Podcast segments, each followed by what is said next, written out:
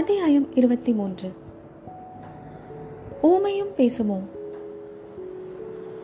அனிருத்தர் சற்று நேரம் பூங்குழலியை உற்று பார்த்து கொண்டிருந்து விட்டு அவளை கொண்டு வந்த தாதிமார்களை அருகில் அழைத்தார். அவர்களிடம் மெல்லிய குரலில் ஏதோ கேட்டார். அவர்கள் மறுமொழி சொன்ன பிறகு அந்த அறையை விட்டு அப்பால் போகச் செய்தார். ஆழ்வார்க்கடியானை பார்த்து திருமலை ஏதோ தவறு நேர்ந்திருப்பதாக தோன்றுகிறது என்றார். ஆமையா அப்படித்தான் எனக்கும் தோன்றுகிறது. திருமலை இவள் இளம் பெண் சுமார் இருபது பிராயம்தான் இருக்கலாம்.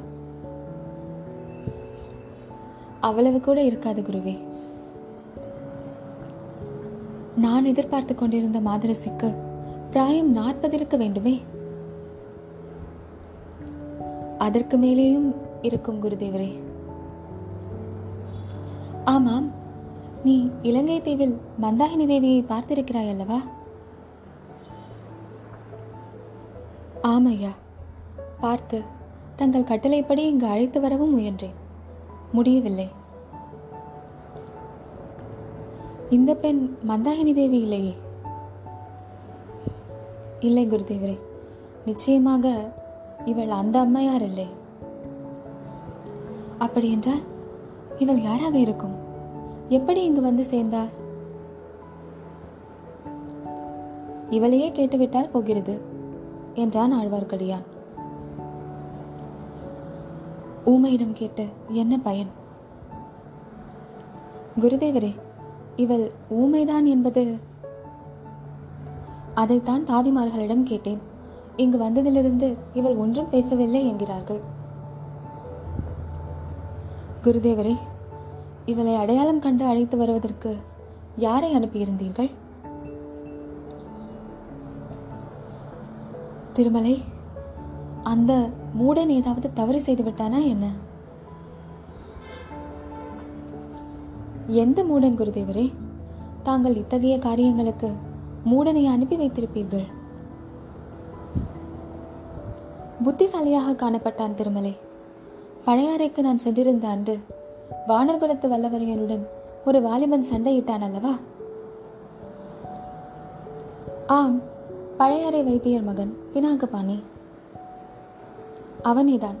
உன்னையும் வல்லவரையனையும் கரிகாலரை சந்திக்க அனுப்பிய பிறகு அந்த வைத்தியர் மகனை சிறையிலிருந்து விடுதலை செய்து அழைத்து வரச் செய்தேன். நம் ஒற்றர் படைக்கு தகுந்தவன் என்று கண்டு அவனை கோடிக்கரைக்கும் அனுப்பினேன். முன்பே அவன் கோடிக்கரைக்கு போய் பழக்கப்பட்டவனாம்.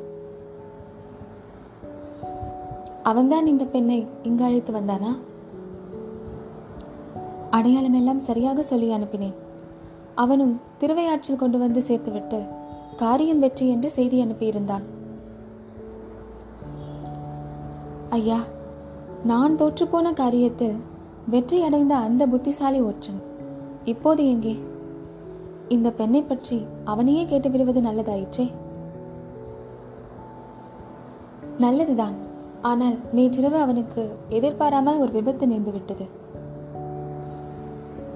அடடா அவனுக்கு என்ன விபத்து? எப்படி நேர்ந்தது? பல்லக்கின் பின்னால் அவனும் வந்து கொண்டிருந்தானாம் இருட்டிய பிறகு கோட்டைக்கு வர வேண்டும் என்று நான் கட்டளையிட்டிருந்ததால் அதன்படியே அந்திமாலை நேரத்தில் திருவையாற்றிலிருந்து புறப்பட்டு முன்னிரவு வேளையில் கோட்டையை நெருங்கிக் கொண்டிருந்தார்களாம். திடீரென்று புயலடித்த செய்திதான் உனக்கு தெரிந்திருக்குமே. ஆம் குருதேவரே நான் கூட புயலுக்கு பயந்து சாலையோரத்து யாத்திரை மண்டபம் ஒன்றில் சிறிது நேரம் தங்கியிருக்கும்படி நேர்ந்தது. ஆம் திருமலை கோட்டைக்கு சற்று தூரத்தில் பல்லக்கு வந்த பொழுது சாலையில் பெரிய மரம் ஒன்று வேரோடு பெயர்ந்து விழுந்து விட்டது. அதிர்ஷ்டவசமாக பல்லக்கின் மீது விழாமல் பின்னால் வந்தவர்கள் மீது விழுந்தது. வைத்தியர் மகன் பினாகபாணி விழுந்து அந்த மரத்தடியில் அகப்பட்டு கொண்டான். இவ்வாறு முதன் மந்திரி கூறிய போது ஒரு பெண் குரல் அந்த சண்டாளனின் தலையில் மரம் மட்டும்தான் விழுந்ததா? இடி விழவில்லையா? என்று ஆத்திரத்துடன் கூறியது கேட்டது.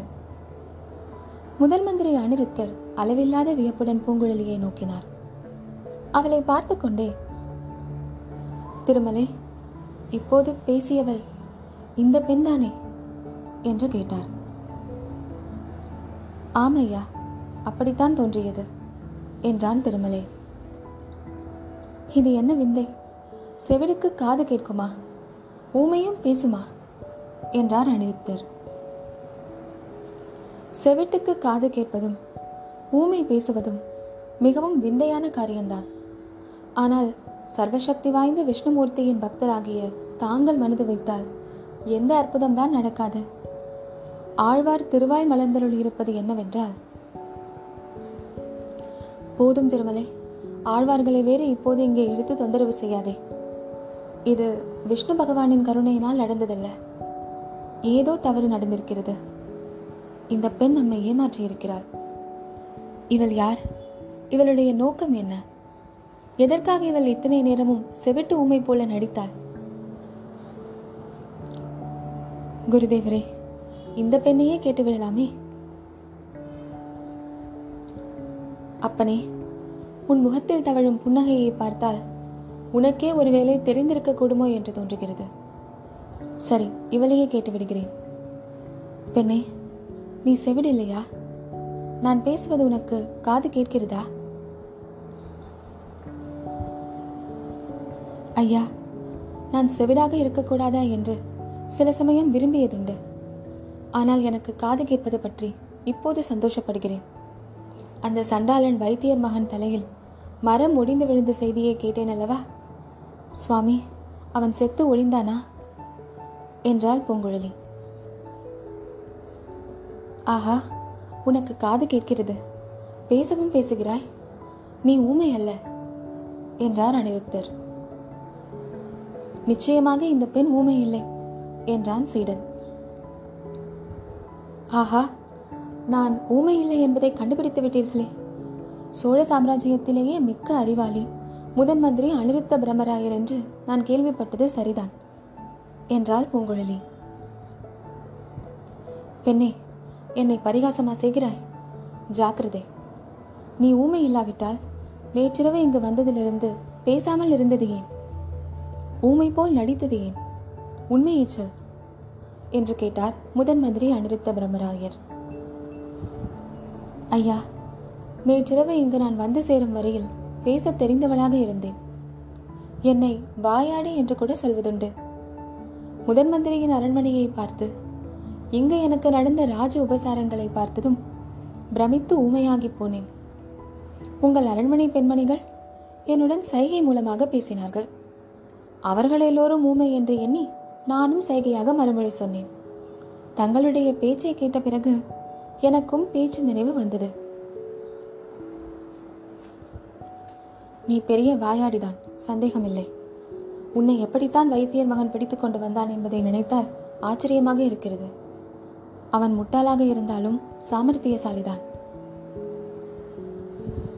சுவாமி அந்த பாவி மகன் என்னை பிடித்து கொண்டு வரவில்லை. அதற்கு பிரயத்தனப்பட்டிருந்தால் இத்தனை நேரம் அவன் யமலோகத்திற்கு நிச்சயமாக யாத்திரை செய்து கொண்டிருப்பான் என்று கூறி பூங்குழலி தன் இடுப்பில் செருகியிருந்த கத்தையை கத்தியை எடுத்து காட்டினாள். பெண்ணே உனக்கு புண்ணியமாக போகட்டும். கத்தியை இடுப்பிலேயே செருகிக்கொள். அவன் பேரில் உனக்கு ஏன் இத்தனை கோபம்? அவன்தான் உன்னை பிடித்து வரவில்லை என்கிறாயே. அவன் என்னை பிடித்து கொண்டு வரவில்லை. ஆனால் என்னை அவனுடைய ஆட்கள் படகில் சேர்த்து கட்டி போட்டுவிட்டு வந்தார்கள். என் அண்ணியை மரத்திலே சேர்த்து கட்டிவிட்டார்கள். இத்தனைக்கும் அந்த சண்டால வைத்தியர் மகன் தனக்கு இதில் ஒரு சம்பந்தமும் இல்லை என்று என்னிடம் சொன்னான். அதுவரையில் அவன் புத்திசாலிதான். நான் சொன்னபடிதான் அவன் நடந்து கொண்டிருக்கிறான்.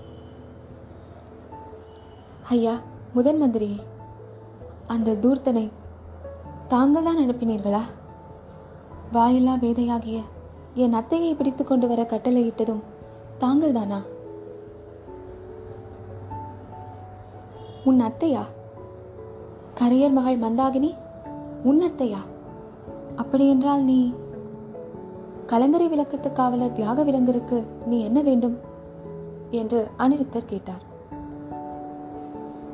ஐயா அவருடைய அருமை புதல்விதான் நான். ஆஹா தியாகவிடங்கருக்கு இவ்வளவு வாயாடியான ஒரு மகள் இருக்கிறாள் என்பது எனக்கு இதுவரை தெரியாமல் போயிற்றே. ஐயா இதை வெளியில் சொல்ல வேண்டாம். ஏன் பெண்ணே? சோழ சாம்ராஜ்யத்தின் முதன் மந்திரி பிரம்மராயருக்கு தெரியாத விஷயம் ஒன்று இல்லவே இல்லை என்று நாடெல்லாம் பிரசித்தமாக இருக்கிறது. தங்களுக்கு ஒன்று தெரியாது என்று ஏற்பட்டால் தங்களிடம் மக்களுக்குள்ள மதிப்புக்கு பங்கம் வந்துவிடாதா பெண்ணே என் மதிப்பை பற்றி எனக்கு கவலை இல்லை. எனக்கு தெரியாத இன்னொரு செய்தியை மட்டும் சொல்லிவிடு. உன் அத்தையை பிடித்து கொண்டு வந்தார்கள் என்கிறாய். அவள் இப்போது எங்கே? நான் அனுப்பிய பல்லக்கில் நீ எப்படி ஏறிக்கொண்டாய்? எந்த இடத்தில் ஏறிக்கொண்டாய்? என்று அனிருத்தர் கேட்டார். ஐயா வாயில்லாத ஊமையாகிய என் அத்தையை தாங்கள் எதற்காக கைப்பற்றிக் கொண்டு வர ஆட்களை அனுப்பினீர்கள்? மகளே அதை உன்னிடம் சொல்வதற்கில்லை. அது பெரிய ராஜாங்க சம்பந்தமான விஷயம். தந்தையே அப்படியென்றால் தாங்கள் கேட்ட கேள்விகளுக்கு நானும் மறுமொழி சொல்ல இயலாது. சொல்லும்படி செய்வதற்கு வழிகள் இருக்கின்றன. என்னிடம் பலிக்காது. பெண்ணே உன்னை பாதாள சிறை கூடத்துக்கு அனுப்புவேன். எந்த பாதாள சிறையிலும் என்னை அடைத்து வைத்திருக்க முடியாது. பாதாள சிறைக்கு ஒரு தடவை போனவர்கள் திரும்பி வரவில்லை பெண்ணே. திரும்பி வந்த ஒருவனை எனக்கு தெரியும் ஐயா. நேற்று கூட சேந்தன் அமுதனுடன் பேசிக்கொண்டுதான் பிரயாணம் செய்தேன். அவன் யார்? சேந்தன் அமுதன். அவன் என்னுடைய இன்னொரு அத்தையின் மகன். அவனும் நானுமாகத்தான் கோடிக்கரையிலிருந்து வந்து கொண்டிருந்தோம். எதற்காக மகளே? இந்த தஞ்சாவூரில் உள்ள மாட மாளிகை கூட கோபுரங்களை பார்க்க வேண்டும் என்று வெகு காலமாக ஆசை உண்டு. சக்கரவர்த்தி சுந்தர சோழரை தரிசிக்க வேண்டும் என்றும் ஆவல் கொண்டிருந்தேன். சக்கரவர்த்திக்கு உடல் நலமில்லை என்று சொன்னார்களே இப்போது எப்படி இருக்கிறது ஐயா? நான் பார்க்கலாமா? அப்படியேதான் இருக்கிறது மகளே அபிவிருத்தி ஒன்றுமில்லை. அதனால் சக்கரவர்த்தியை தரிசிக்கும் எண்ணத்தை மறந்துவிடு. அதை எப்படி மறக்க முடியும் ஐயா? சக்கரவர்த்தியை நான் பார்த்தே ஆக வேண்டும். பார்த்து அவருடைய தர்ம ராஜ்யத்தில் பெண்களை பலவந்தமாக பற்றி கொண்டு வரும் அக்கிரமம் நடக்கும் செய்தியை சொல்ல வேண்டும். பெண்ணே உன்னோடு வெறும் விவாதம் செய்து கொண்டிருக்க எனக்கு நேரமில்லை. உன்னை பலவந்தமாக பற்றி கொண்டு வர நான் கட்டளையிடவும் இல்லை. நான் அனுப்பிய பல்லக்கில் நீ எப்படி ஏறிக்கொண்டாய் அதை சொல். யாராவது உன்னை பலவந்தமாக பிடித்து பல்லக்கில் ஏற்றினார்களா? இல்லை சுவாமி அது மட்டும் இல்லை. தஞ்சை கோட்டைக்கு அருகில் வரும் சமயத்தில் இந்த பல்லக்கு வெறுமையாக இருந்தது. மழையாக இருக்கிறதே என்று நானாகவே தான் பல்லக்கில் ஏறிக்கொண்டேன். முதல் மந்திரி அனிருத்த பிரம்மராயர் தமது சீடனாகிய ஆழ்வார்க்கடியானை பார்த்து ஒருவாறு எனக்கு இப்போது விஷயம் விளங்குகிறது. வழியில் புயலும் மழையுமாக இருந்த பொழுது பல்லக்கை எங்கேயோ இறக்கி இருக்கிறார்கள் அந்த சமயம் இவள் அத்தையை பல்லக்கிலிருந்து இறக்கிவிட்டு இவள் ஏறிக்கொண்டிருக்கிறாள். வைத்தியர் மகன் பேரில் மரம் விழுந்து பிரக்ஞை எழுந்ததால் அவனால் கவனிக்க முடியவில்லை. சிவிகை தூக்கிய மற்றவர்கள் கவனிக்கவில்லை. கோட்டை வாசலுக்கு சமீபத்தில் தான் இது நடந்திருக்க வேண்டும் திருமலை. என்னுடைய ஊகம் சரியாக இருக்கும் என்று உனக்கு தோன்றுகிறதா? என்று கேட்டார். சுவாமி தாங்கள் இப்போது ஊகித்து சொன்னபடிதான் நடந்தது. நானே கண்ணால் பார்த்தேன். என்ன? நீ பார்த்தாயா? இத்தனை நேரம் வாயை மூடிக்கொண்டிருந்தாயா? சீக்கிரம் சொல். நேற்று முன்னிரவில் மழைக்கால இருட்டில் கோட்டை வாசலை நெருங்கி வந்து கொண்டிருந்தேன். பெரும் புயலும் மழையும் அடித்தன.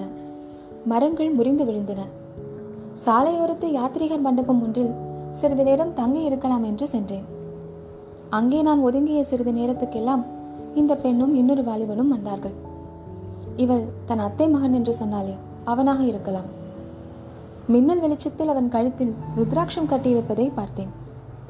பிஞ்சிலே பழுத்த சைவன் என்று தெரிந்து கொண்டு அவனிடம் வைஷ்ணவத்தின் பெருமையை சொல்லலாம் சற்று பொழுது போகும் என்று நினைத்தேன். இதற்குள் அதே மண்டபத்தின் முகப்பில் ஒரு பல்லக்கை கொண்டு வந்து வைத்தார்கள். பல்லக்கின் திரையில் பழுவேட்டரையரின் பனை சின்னம் தெரிந்தது. பல்லக்கிலிருந்து ஒரு பெண் இறங்கி இவர்கள் அருகில் வந்தாள். மண்டபத்தில் இருள் கவிழ்ந்த இடத்தில் மூன்று பேரும் ஏதோ ஜாடை மாடையாக பேசிக்கொண்டார்கள் பிறகு இவள் போய் பல்லக்கையில் ஏறுவதை பார்த்தேன். மின்னல் வெளிச்சத்திலிருந்து பல்லக்கிலிருந்து இறங்கியவள் வேறு மறுபடியும் ஏறியவள் வேறு என்று தெரிந்து கொண்டேன். பல்லக்கு தூக்கிகளோ இதை ஒன்றும் கவனிக்கவில்லை.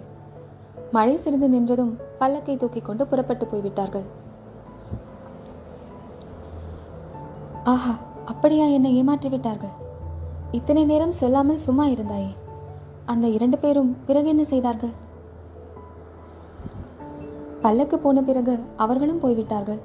பின்னர் நானும் புறப்பட்டேன். திருமலை நீ ஏன் இதையெல்லாம் பார்த்து கொண்டு சும்மா இருந்தாய்? இவள் அத்தையை நீ ஏன் தடுத்து நிறுத்தவில்லை? நீயும் இவர்களுடைய சூழ்ச்சியில் கலந்து விட்டாயா என்ன? அபச்சாரம் குருதேவரே அபச்சாரம். அத்தகைய துரோகத்தை நான் செய்யக்கூடியவன் அல்ல முதலில் இதெல்லாம் தங்கள் ஏற்பாடு என்றே எனக்கு தெரியாது. பழுவூர் அரண்மனை பல்லக்கு அதனால் சின்ன பழுவேட்டரையருடைய காரியமாக இருக்கும் என்று நினைத்தேன். மேலும் மந்தாகினி தேவியை என்னால் தடுத்து நிறுத்த முடியுமா? புயல் காற்றை அணை போட்டு நிறுத்தினாலும் நிறுத்தலாம். அந்த மாதரசியை நிறுத்த முடியுமா? இலங்கையிலேயே முயன்று பார்த்து தோல்வி அடைந்தவன் தானே. மேலும் அந்த அம்மாளுக்கு என்னை அடையாளம் தெரியும். பார்த்ததும் மிரண்டு ஓடிப் போவார்கள் பிறகு யாராலும் அவரை பிடிக்க முடியாது. அதை நினைத்தால் வைத்தியர் மகன் கெட்டிக்காரன் என்றுதான் தோன்றுகிறது. இத்தனை தூரம் அழைத்துக் கொண்டு வந்து விட்டான் அல்லவா? குருதேவரே இந்த விஷயத்தில் தங்களின் ஊகம் சரியல்ல என்றுதான் தோன்றுகிறது. மந்தாகினி தேவி தாமே விரும்பித்தான் வந்திருக்க வேண்டும். தஞ்சையை அடைந்ததும் அவருடைய மனம் மாறியிருக்கலாம். இருக்கலாம் இருக்கலாம். ஆனாலும் இதற்குள் அதிக தூரம் அந்த கரையர் மகள் போயிருக்க முடியாது. இரவெல்லாம் காற்றும் மழையுமாக இருந்ததே. சமீபத்தில் தான் எங்கேயாவது இருக்க வேண்டும். திருமலை எப்படியாவது அவளை பிடித்தாக வேண்டும். ஒருவேளை இந்த பெண்ணுக்கு அவள் தங்குமிடம் தெரிந்திருக்கலாம். மகளே உன் பேர் என்ன? பூங்குழலி ஐயா. ஆஹா அழகான பெயர். பெயர் வைப்பதில் தியாக விடங்கரின் சாமர்த்தியத்திற்கு இணையே இல்லை. பூங்குழலி உன் அத்தை எங்கே தங்கியிருப்பாள் என்று உனக்கு தெரிந்திருக்கும். தெரிந்தால் சொல் அவளுக்கு ஒன்றும் கெடுதல் நேராது. பூங்குழலி சிறிது யோசித்துவிட்டு சுவாமி என் அத்தை இப்போது இருக்கக்கூடிய இடம் எனக்கு தெரியும். அவளை எதற்காக தாங்கள் பிடித்துக்கொண்டு கொண்டு வரச் செய்தீர்கள் என்று சொன்னால் நானும் அவள் இருக்கும் இடத்தை சொல்வேன். பூங்குழலி அது பெரிய ராஜாங்க விஷயம். அரண்மனையை பற்றிய ரகசியம். உன்னிடம் சொல்ல முடியாது. அப்படியென்றால் நானும் சொல்ல முடியாது. திருமலை இந்த பெண்ணுடன் பேசி சாத்தியப்படாது.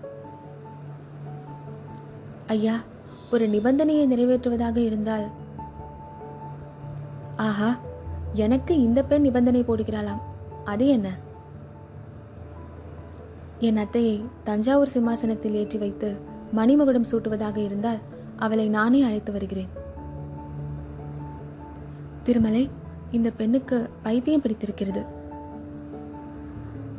அதை இப்போதுதான் கண்டீர்களா குருதேவரே? இவளை ஒன்றும் கேட்க வேண்டாம். இவள் அத்தை இருக்கும் இடம் எனக்கே தெரியும். இவள் அத்தை மகன் சேந்தன் அமுதன் கோட்டைக்கு சற்று தூரத்தில் பூந்தோட்டத்தில் இருக்கிறான். அவனும் அவனது அன்னையும் தலிக்குலத்தார் கோவிலுக்கு புஷ்ப கைங்கரியம் செய்கிறவர்கள். அங்கேதான் தாங்கள் தேடும் பெண்மணி இருக்கிறாள். என்னுடன் சில ஆட்களை அனுப்புங்கள் அழைத்து வருகிறேன் என்றான் ஆழ்வார்க்கடியான். பூங்குழலி திருமலையை எரித்து விடுகிறவள் போல் பார்த்துவிட்டு அப்படி ஏதாவது செய்தால் நான் இப்போதே சக்கரவர்த்தியின் அரண்மனை முன்னால் சென்று முறையிடுவேன். நீங்கள் செய்யும் அக்கிரமம் ஊரெல்லாம் அறியும்படி செய்வேன் என்றாள். திருமலை இவளை பாதாள சிறைக்கு அனுப்பி வைக்க வேண்டியதுதான். வேறு வழியே இல்லை என்றார் அனிருத்த பிரம்மராயர். என் அருகில் யாராவது வந்தால் கொன்று விடுவேன் என்று பூங்குழலி மடியில் செருகி வைத்திருந்த கத்தியை எடுத்து காட்டினாள். ஐயா இந்த பெண்ணை பாதாள சிறைக்கு அனுப்ப வேண்டியதில்லை. அதற்கு பதிலாக இளைய பிராட்டி குந்தவை தேவியின் மாளிகைக்கு அனுப்பி வைக்கலாம். இளைய பிராட்டி இப்போது இங்கேதான் இருக்கிறார். அவர் இந்த பெண்ணின் பைத்தியத்தை தெளிய வைப்பார். இளைய பிராட்டிக்கும் இந்த பெண்ணால் ஆக வேண்டிய காரியம் ஏதாவது இருக்கலாம் என்றான் ஆழ்வார்க்கடியான். எதனால் சொல்கிறாய்? இளைய பிராட்டிக்கு இந்த பெண்ணிடம் என்ன காரியமாக வேண்டியிருக்க போகிறது? குருதேவரே தங்களுக்கு தெரியாதா? நேற்று மாலை இங்கு அடித்த புயல் சோழ நாட்டு கடற்கரை ஓரமாக அதாகதம் செய்து விட்டிருக்கிறது. தங்கள் அரண்மனை வாசலில் நாலாபுரத்திலிருந்தும் தூதர்கள் வந்து காத்திருக்கிறார்கள். ஆமாம் அவர்களையெல்லாம் நான் இப்போது பார்க்க வேண்டும். அதற்குள் இந்த பெண்ணிடம் பேச்சு கொடுத்ததில் வெகு நேரம் வீணாகிவிட்டது. இவள் ஊமையாகவே பிறந்திருந்தால் எவ்வளவோ நன்றாக இருந்திருக்கும். கேள்வி முறையில்லாமல் கொடுமை செய்யலாம் அல்லவா? என்று முணுமுணுத்தாள் பூங்குழலி. நாகைப்பட்டினத்திற்கு பெரிய ஆபத்து என்று கேள்விப்படுகிறேன் குருதேவரே. கடல் பொங்கி வந்து நகரத்தையே மூழ்கடித்து விட்டதாக சொல்கிறார்கள். இந்த வார்த்தைகளை கேட்டு முதன் மந்திரி அனிருத்தர் பூங்குழலி இரண்டு பேருமே திடுக்கிட்டார்கள். அதை பற்றி தங்களிடம் விசாரிப்பதற்கு இளைய பிராட்டியே இங்கு வந்தாலும் வரக்கூடும் என்று முடித்தான் ஆழ்வார்க்கடியான். அவன் சொல்லி வாய் மூடுவதற்குள் அரண்மனை வாசலில் ஜெயகோஷ துணிகள் கேட்டன. திருமலை நீ எப்போது ஞான திருஷ்டி பெற்றாய்? இளைய பிராட்டிதான் வருகிறார் போலிருக்கிறது என்று சொல்லிக்கொண்டு அனிருத்தர் எழுந்து வாசலை நோக்கி நடந்தார். அதற்குள் அதே வாசல் வழியாக குந்தவை தேவியும் வானதியும் உள்ளே பிரவேசித்தார்கள். பூங்குழலி அங்கே நின்று கொண்டிருப்பதை பார்த்ததும் இளைய பிராட்டியின் திருமுகத்தில் குடிகொண்டிருந்த கவலை குறி மறைந்து வியப்பும் உவகையும் ஒருங்கே பிரதிபலித்தன.